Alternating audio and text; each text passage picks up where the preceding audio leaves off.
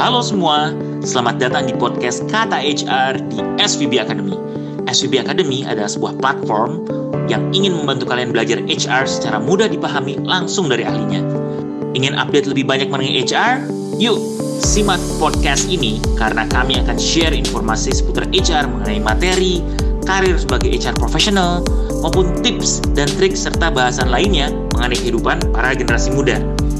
Tidak lupa ada kesempatan juga untuk mendapatkan kode promo untuk pendaftaran SVB Academy.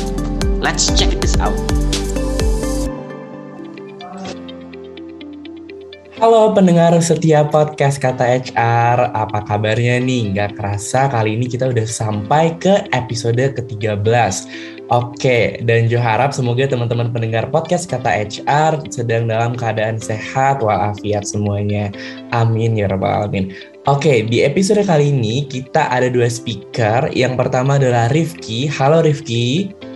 Halo halo Danjo, halo semua penikmat uh, podcast kita gitu ya. Penikmat asik, Asik. banget. Penikmat. Penikmat. Oke, dan yang kedua adalah Wira. Halo Wira, apa kabar nih Wira? Halo dan Jo, halo Rifki, baik dan halo juga buat teman-teman pendengar Halo. semuanya. Oke, oke. Nah, kali ini teman-teman kita akan membahas bagaimana sih uh, caranya untuk adaptasi di lingkungan kerja gitu.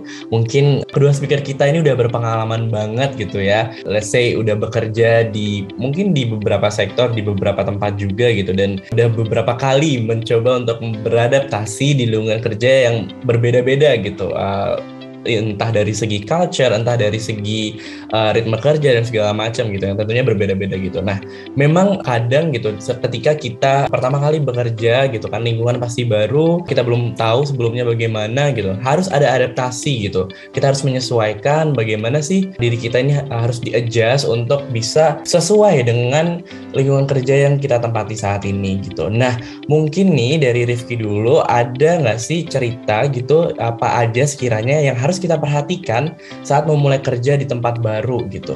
Oke, thank you banget Danjo atas pertanyaannya. Ini asik abis gitu ya. Aku bakal cerita hal-hal yang aku harap aku udah tahu sih sebelum masuk dunia kerja uh, dulu gitu. Tapi ternyata ya baik lagi aku belajar dari pengalaman dan aku harap teman-teman yang dengar di sini bisa belajar dari pengalamanku aja gitu supaya nggak perlu ngerasain apa yang aku hadapi kemarin kayak gitu. Jadi kalau dulu waktu aku pertama kali kerja, challenge-nya cukup, cukup banyak dan pressure-nya cukup tinggi dan apa namanya jadinya proses adaptasinya itu benar-benar butuh effort yang luar biasa keras supaya bisa align, bisa satu ritme dengan teman-teman yang lain kayak gitu. Nah, ada beberapa part yang aku harap aku udah tahu nih. Yang pertama adalah kita sebelum masuk dunia kerja itu harus pelajari dulu perusahaannya sedetail mungkin gitu. Gak cuma tentang produknya, gak cuma tentang bisnis itu kayak gimana. Tapi kita juga perlu tahu mengenai culture-nya seperti apa sih values-nya tuh kayak gimana kayak gitu. Kemudian ini bisnis ambition-nya uh, seperti apa sih? Apakah dia punya mimpi untuk let's say menghapus footprint mereka gitu ya? Terus etos kerjanya kayak gimana? Bahkan attire mereka tuh pakaiannya seperti apa? Sistem kerja koordinasi kayak gitu. Itu semua harus dipelajarin menurut aku pribadi kayak gitu. Nah, yang kedua adalah kita harus tahu juga nih sebenarnya keinginan ataupun ekspektasi dari atasan tuh seperti apa sih sama kita Let's kita uh, seorang asisten manajer, dia ekspektasinya seperti apa sih sama kita? Apakah harus supporting apa namanya dia secara continuously atau ketika ada pekerjaan-pekerjaan tertentu aja atau gimana? Itu kita perlu tahu dulu tuh supaya baik lagi kita cocok nih sama atasan kita. Yang kedua juga set ekspektasi juga sama rekan kerja gitu. Rekan kerja ini kita, seperti apa sih dia pengennya? Apakah pengen jadi partner yang bisa selalu diskusi atau ketika hal dibutuhkan aja? Nah itu kan kita perlu tahu. Nah, yang terakhir adalah pelajari kebiasaan, sifat, karakter, background, interest, bahkan hot button namanya. Hot button itu sesuatu yang membuat mereka marah dari atasan ataupun dari rekan kerja kita. Jadi hal-hal ini yang akan membantu kita gitu ya untuk nantinya bisa lebih seirama dengan mereka kayak gitu. Baik atasan lingkungan kerja bahkan uh, the whole business itu seperti apa. Itu sih kalau dari aku.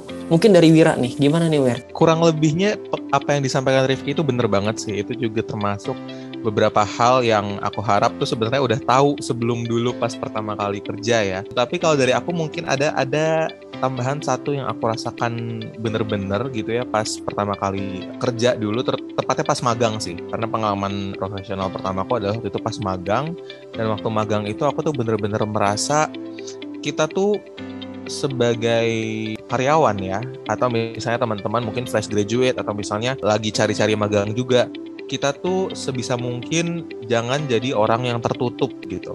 Karena aku ini sebenarnya anaknya memang kalau di situasi baru terutama pas baru nyemplung banget itu kadang-kadang suka awkward sendiri kayak gitu. Nah itu kalau misalnya teman-teman menyadari bahwa kayak ih kayaknya gue tuh kalau ketemu orang tuh kayak awkward gitu ya. Atau misalnya kalau ada situasi baru tuh sering gak nyaman. Nah itu tuh teman-teman kita harus mulai belajar untuk meminimalisir perasaan nggak nyamannya itu kepada orang lain gitu ya. Karena kan ada ya mungkin teman-teman tahu mungkin ada siapa gitu di lingkungan teman-teman yang kayak kelihatan banget nih kalau dia nggak nyaman.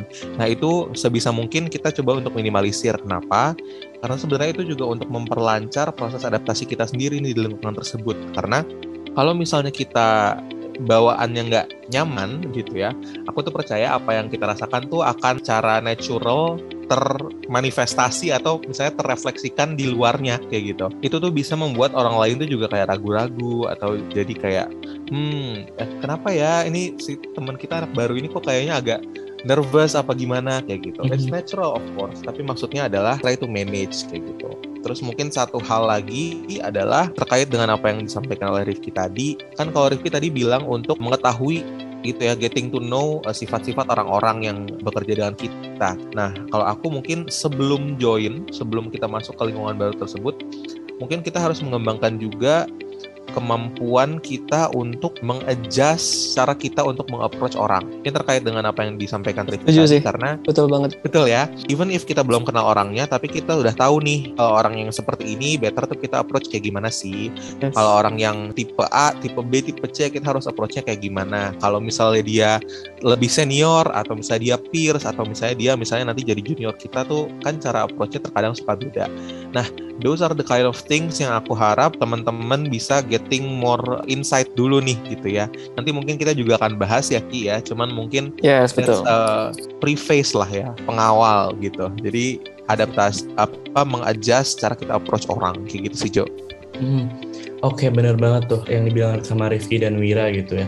Tadi Rifki bilang bahwa kita juga harus tahu gitu eh, ekspektasi dari perusahaan, dari atasan gitu, kita harus ngapain gitu. Nah itu kan mungkin memang beberapa pekerjaan di awal itu ada yang udah ada target tertulis gitu kan. Oke, eh, kamu by the date of this harus achieve ini segala macam gitu.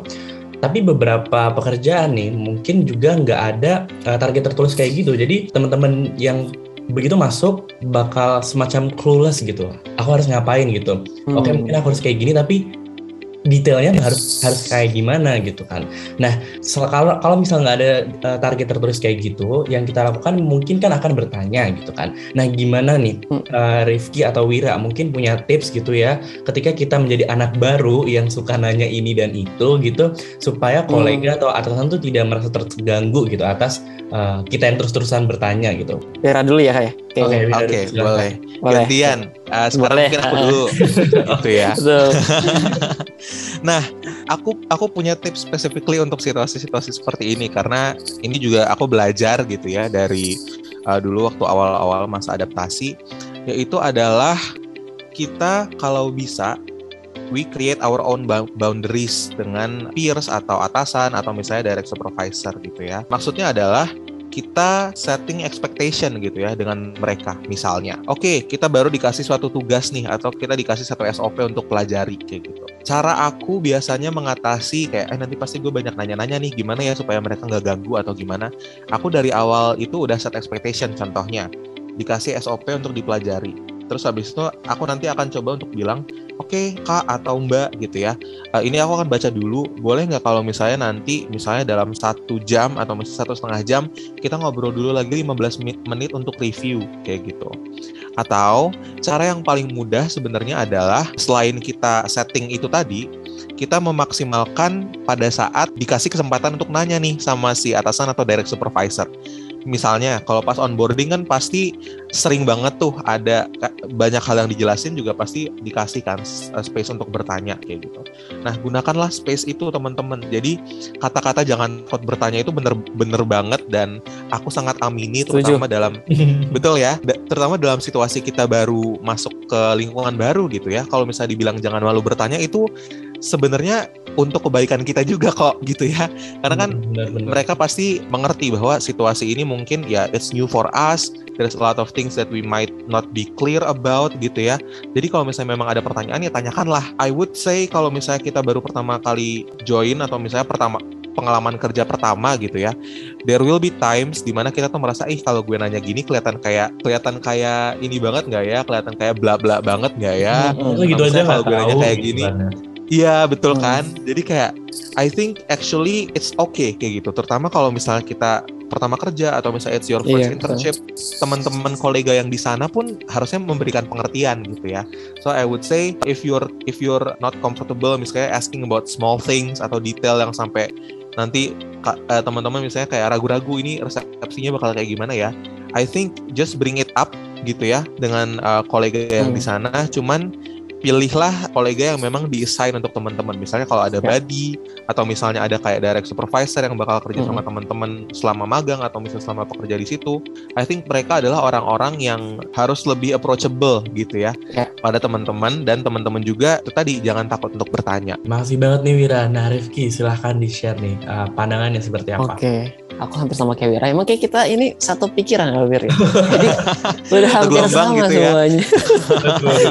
Jadi bener banget aku setuju sama udah setuju banget sama beberapa poin yang disampaikan Wira mungkin aku tambahin aja ketika nanti temen-temen misal apa namanya lagi kerja gitu ya baru banget banget kerja betul banget jangan pernah takut bertanya kalau kalau kita nggak bertanya itu takutnya sesat di jalan teman-teman kayak gitu dan malah oh, udah jalan ternyata salah atau seperti apa nggak apa-apa gunakan aja kesempatan untuk bisa bertanya karena tidak ada yang bodoh gitu semua orang tuh menurut aku pribadi di awal emang nggak tahu gitu jadi that's totally fine untuk kita bisa bertanya. Benar bertanya bisa menurut aku pribadi bisa menjadi sebuah image yang baik gitu ya karena kita jadi pengen tahu lebih banyak gitu ya dan kita uh, benar-benar secara teratur mengetahui langkah-langkah yang tepat kayak gitu. Nah, namun sebelum hal ini menurut aku pribadi kita selalu usahakan dulu, selalu usahakan dulu mencari jawabannya sendiri. Teman-teman baru banget kerja, di situ pakai aplikasi tertentu yang teman-teman belum tahu, Nah, menurut aku pribadi, cobalah eksplorasi dulu, kayak gitu. Coba cari tahu buttonnya atau seperti apa. Jadi, jangan sampai kita belum ngapa-ngapain, tapi kita udah nanya, gitu. Kita belum ngapa-ngapain, kita udah menanya suatu hal yang memang kita langsung, oh kayaknya gue nggak tahu nih, padahal mungkin aja kalau misalnya kita secara perlahan tahu eksplorasi sebentar, gitu ya. Oh, kita bisa menemukan itu sendiri. Nah, menurut, menurut aku juga bisa kayak gitu ya. Jadi, uh, bertanya itu boleh banget, tapi sebelum itu, let's kita coba dulu, kayak gitu. Setuju banget tuh uh, apa yang Rifki bilang tadi gitu ya. Intinya ibaratnya kalau suruh nulis ya jangan sampai kertas kita benar-benar kosong gitu meskipun kita nggak tahu gitu ya. Kan sekarang ada banyak hal yang bisa kita manfaatin gitu untuk kita belajar, untuk kita cari tahu. Bisa cari di Google gitu atau Betul banget. ya apa ya mungkin gunakan logika dasar kita gitu. Oh kalau kayak gini berarti nanti Hmm. ekspektasinya bakal seperti ini gitu ya. Kalau memang Ya. nanti di akhir salah kan ya pasti uh, bakal ada evaluasi gitu dari atasan atau supervisor Hmm. kita gitu kan. Oke deh. Nah terus gimana nih? Ini berhubungan juga dengan cara untuk mengevaluasi kinerja gitu. Terutama ke- ketika beberapa pekerjaan itu nggak ada yang punya posisi direct supervisor gitu. Nggak ada orang yang benar-benar Hmm. uh, jadi buddy kita dan nge-guide kita di masa-masa ospek, masa-masa ospek, masa-masa adaptasi gitu. Kira-kira gimana nih? Uh, mungkin dari Rifki dulu ya. Cara kita untuk mengevaluasi diri gitu. Nah, eh, ini aku pernah ngalamin banget karena dulu pertama kali aku masuk ke dalam lingkungan kerja, sebenarnya aku punya eh, apa namanya ada orang di atas aku gitu ya yang ngerewangin gitu atau ngejagain atau yang memastikan dia bekerja dengan benar ada. Cuman mungkin karena sibuk banget jadinya kita tuh nggak di take care gitu. Kita Oh. jarang untuk eh, ditanya gitu ya, jarang untuk berdiskusi gitu. Balik lagi mungkin sibuk banget dan that's totally fine. Karena memang itu yang terjadi biasanya di dunia kerja gitu apalagi kalau di perusahaan-perusahaan yang memang cukup cepat nih face-nya gitu ya Uh, hal yang aku lakukan dulu adalah aku bikin namanya working sheet gitu jadi di sini adalah sebuah dokumen yang aku gunakan untuk bisa menulis berbagai segala pekerjaan yang aku lakukan setiap harinya kayak gitu. Jadi aku nulis misal di hari ini hari Selasa gitu ya apa sih pekerjaan aku gitu? Oh misal aku punya 10 pekerjaan 15 pekerjaan bisa contoh. Aku tulis aja semua di situ. Nah jadi aku nulis ini tujuannya apa supaya aku nggak lupa? Yang pertama yang kedua adalah aku tahu progresnya. Karena setiap aku mengerjakan sesuatu aku tulis tuh. Misal aku ngerjakan di tugas pertama misal contoh ya. Tapi ternyata ada beberapa part yang aku belum selesai karena harus nanya sama orang. Nah di situ aku tulis oh aku harus ngobrol sama ini gitu untuk bisa dapat hasil ini. Jadi aku mengusahakan semua itu terrecord dengan baik. Jadi aku tahu saat ini pekerjaannya apa bagaimana progresnya seperti apa terus uh, apa namanya completeness-nya tuh kayak gimana apakah ini udah selesai atau belum next step-nya apa kayak gitu. Uh, dan selanjutnya aku juga punya namanya di dokumen itu juga ada namanya evaluation kayak gitu. Jadi aku selalu tulis dalam satu hari satu, satu hari selesai gitu ya aku tulis apa aja sih aku ingat-ingat dulu ya aku ingat-ingat dulu apa sih hal-hal yang I think aku lakukan salah gitu. Mm-hmm. Yang I think membuat orang jadi kurang nyaman atau orang jadinya marah sama aku atau aku jadinya diberikan feedback atau seperti apa. Nah, biasanya setiap hari itu aku punya momen untuk reflection dulu gitu. Di end, apa end of the day gitu biasanya. Oh, ternyata kayaknya gue tadi sempat salah ngomong deh. Itu aku tulis oh salah ngomong-ngomong apa? Nah, gini gini gini misal. Berarti semua dokumen ini tidak pernah aku kasih lihat ke siapa pun, bahkan ke atasan aku sendiri atau gimana.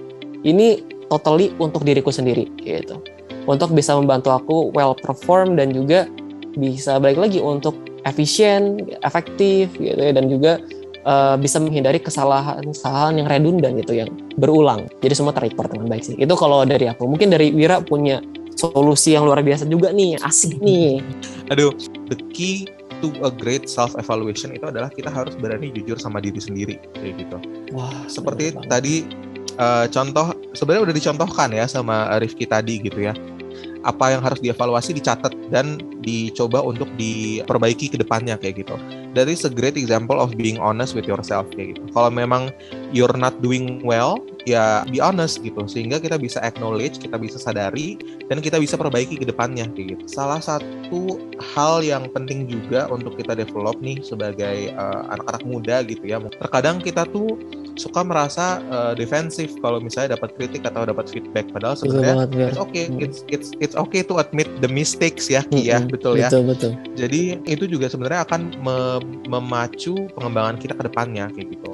Nah tadi regarding gimana sih caranya kita self evaluate kalau dari aku mungkin itu tadi sih kita harus meningkatkan kebiasaan gitu ya untuk uh, being honest with ourselves dan juga hmm. untuk self aware kayak gitu. Karena terkadang hal-hal yang bisa kita improve itu tidak selalu apa ya, tidak selalu uh, technical, tidak selalu technical skills yang apa namanya terkait dengan hasil yang kita kerjakan, tapi juga cara kerjanya kayak gitu. Jadi misalnya teman-teman akan dapat tugas misalnya untuk uh, create content for example create content flow-nya itu apa? Harus research dulu mengkontennya mengenai apa, nanti bikin desain, lalu nanti bikin tulisan-tulisannya, lalu nanti dicek kayak gitu. Nah, dari situ misalnya teman-teman bisa identifikasi, oke, okay, ini gue ngerjain konten masih lama nih. Kira-kira di bagian hmm. mana nih yang paling lama gitu ya? Karena kan solusinya beda-beda. Kalau di bagian research-nya lama, oke, okay, berarti mungkin yang bisa dilakukan adalah uh, gue minta konten planningnya in advance terus gue research in advance kayak gitu hmm. jadi nanti pada saatnya udah harus bikin ya kita tinggal bikin hmm. desain dan kontennya kayak gitu itu satu contoh aja ya teman-teman karena uh, apa namanya I know there's a lot of different job descriptions and a lot of different tasks out there tapi itu adalah salah satu contoh di mana kita jadi lebih self aware nih uh, terkait dengan cara kerja kita kayak gitu sih mungkin kayak gitu ya Jo ya mm -hmm keren banget oke teman-teman patut banget untuk dicoba tuh ya. Apalagi mungkin uh, sekarang gitu uh, teman-teman yang nggak suka nulis gitu ada banyak banget aplikasi untuk track record uh, apa uh, kinerja kita gitu. Kayak contoh ada Todoist, Notion itu ada banyak banget gitu. jadi bisa dicoba banget tuh tips dari Rifki dan Wira gitu.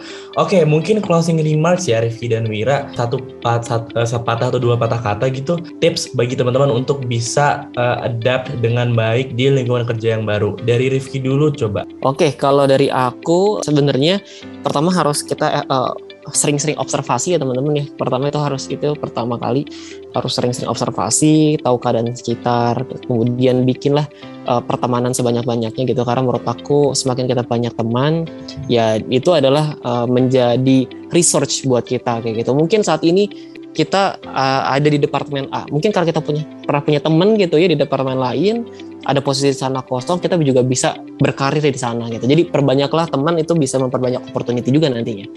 Tuh, kemudian juga terbuka, aku suka banget sama yang tadi sampaikan, terbuka itu perlu karena ya kita nggak bisa kalau baru masuk dan tertutup jadi orang kurang punya kesan yang oke okay lah mungkin apa dia kurang nyaman sama koleganya atau gimana kan kita nggak tahu kesan yang bisa diterima oleh mereka gitu. Jadi jadilah orang yang terbuka kemudian uh, selalu semangat gitu ya teman-teman kalau misalnya dikasih pekerjaan ataupun tantangan baru karena balik lagi antusias itu begitu penting untuk teman-teman yang baru di dalam lingkungan kerja gitu. Jadi kita kelihatan gitu bahwa ini orang serius gitu mau kerja.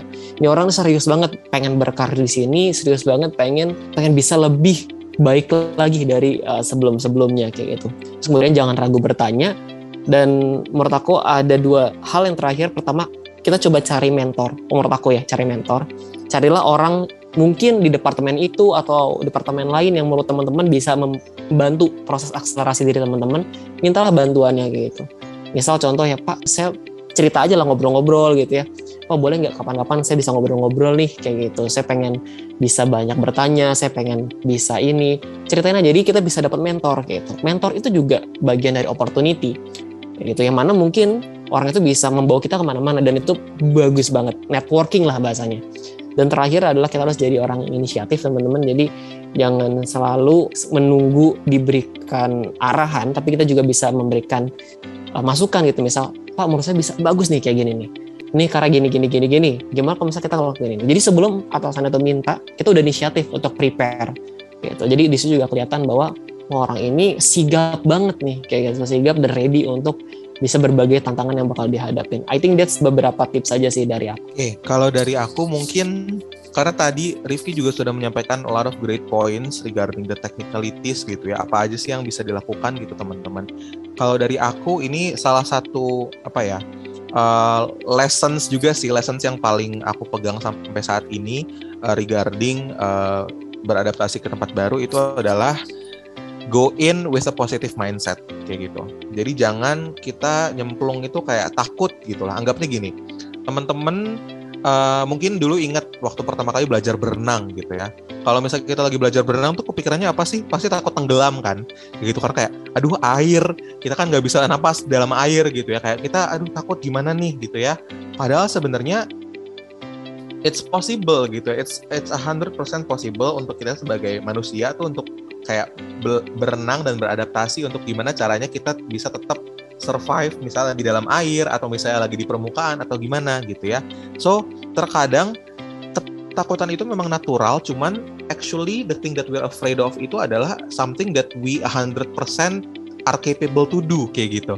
Jadi misalnya gini, teman-teman diterima di dalam suatu role baru, itu kan pasti karena teman-teman sudah memenuhi kualifikasi gitu ya untuk masuk ke dalam role tersebut oke okay, mungkin apa namanya hal-hal yang di dalam maybe it's it will be there will be new things gitu kan tapi that's not something yang apa ya necessarily impossible juga kan teman-teman jadi kita masuk harus dengan mindset yang positif, harus ready to welcome new challenges dan aku aku tahu itu bukan sesuatu yang apa ya namanya? bukan sesuatu yang mungkin sekali kita merasakan tuh bisa langsung jadi kayak gitu. But it's okay karena pada dasarnya teman-teman selama kuliah, selama apa namanya sekolah gitu ya, there is a lot of new things that you guys have experience and you guys already adapt to it well kayak gitu. Jadi what's another thing gitulah to add to your list of accomplishments gitu ya teman-teman. Jadi pada intinya kalau dari aku go in with a positive mindset, jangan apa namanya kita terlalu nervous sampai-sampai merasa defeated terlebih dahulu nih padahal kita baru aja masuk gitu ya dan juga uh, it's okay to take your time kayak gitu. Jadi jangan oke, okay, tadi kan misalnya uh, aku dan Rifki udah menyampaikan berbagai banyak hal gitu ya untuk tips adaptasi. Jangan ngebut itu semua mau dimasukkan ke dalam satu hari pertama atau even satu minggu pertama kayak gitu. It's okay to take your time as long as pada akhirnya kita juga menyadari bahwa uh, oke, okay, I need to adapt mungkin kita bisa set timeline. Oke okay, dalam minggu pertama aku harus ini ini ini. Minggu kedua aku harus ini ini ini. Jangan satu, semua hal itu tadi dibrekin dalam satu minggu gitu ya. Karena nanti yang ada juga kita makin anxious gitu ya. Jadi ya, betul. Uh, apa namanya? Betul ya. Jadi apa namanya? Uh, it's okay to be uh, nervous tapi jangan jangan biarkan itu apa mengalahkan teman-teman gitu ya dan juga yang pasti uh, take it step by step kayak gitu sih. Gitu Jo. Oke, terima kasih banyak Wira. Wah, pokoknya teman-teman tadi catet apa aja yang Wira dan Rifki bilang dan jangan lupa untuk dilakuin gitu. Oke teman-teman jangan ke mana-mana dulu. Rifki punya informasi menarik nih gitu. Apa tuh Rifki? Nah, Uh, jadi info menarik dari aku adalah seperti biasa. Jadi SVB Academy lagi ngebuka batch 12 buat teman-teman yang pengen banget belajar HR dan masih belum tahu nih sebenarnya gimana sih belajar HR yang asik, oke okay banget, materinya juga end to end, bisa ngobrol sama expert gitu ya, bisa praktek langsung. Nah, SUB Academy adalah sebuah jawabannya kayak gitu. Nah, buat teman-teman yang pengen banget bisa bergabung di SUB Academy, kita sedang buka dan pasti ada banyak pertanyaan, apa namanya, berapa harganya, kemudian ada nggak potongan harga, pasti ada teman-teman. Jadi untuk potongan harga kali ini kita ya kita memberikan 40.000 gitu ya untuk potongan harganya dan kode promonya seperti apa? Nih, catat ya teman-teman ya. Promo 12. Promo 12. Itu aja. PRO MO 12. Udah itu doang kode promonya tinggal dimasukin nanti teman-teman udah bisa dapat potongan harga langsung gitu ya. Dan ini khusus bagi mereka yang mendengarkan podcast hari ini. Oke, keren banget tuh informasi dari Rifki. Nah, teman-teman jangan lupa untuk dimanfaatin ya kode promonya gitu. Karena sayang banget gitu kan, ada promo, ada potongan harga tapi nggak kita pakai gitu kan. Jadi jangan lupa. Oh iya, satu lagi, Danjo. Oh, satu apa, lagi. Apa itu Rifki? Waktunya ya, waktunya belum tadi oh, saya iya. belum ceritain ya. Jadi batasnya itu cuma sampai hari Jumat teman-teman. Cuma hari Jumat jam 5 sore setelah itu kode promonya udah kita tutup. Jadi silahkan dimanfaatkan teman-teman uh, waktu yang ada untuk bisa menggunakan kode promo ini. Sip, itu aja Danjo. Oke, terima kasih banyak Rifki. Jangan lupa teman-teman sekali lagi untuk dipakai kode promonya. Kalau gitu, terima kasih banyak udah mendengarkan podcast episode kali ini dan sampai jumpa di episode berikutnya. Tetap semangat teman-teman. See you. See you teman-teman. Jangan lupa dengarkan terus podcast kita di Spotify, Apple Podcast, dan Google Podcast. Kunjungi website kami di www.svbacademy.com, Instagram kami di @svb.academy. Dan kalau kalian punya pertanyaan, saran, atau kritik, email kita di kontak@svbacademy.com.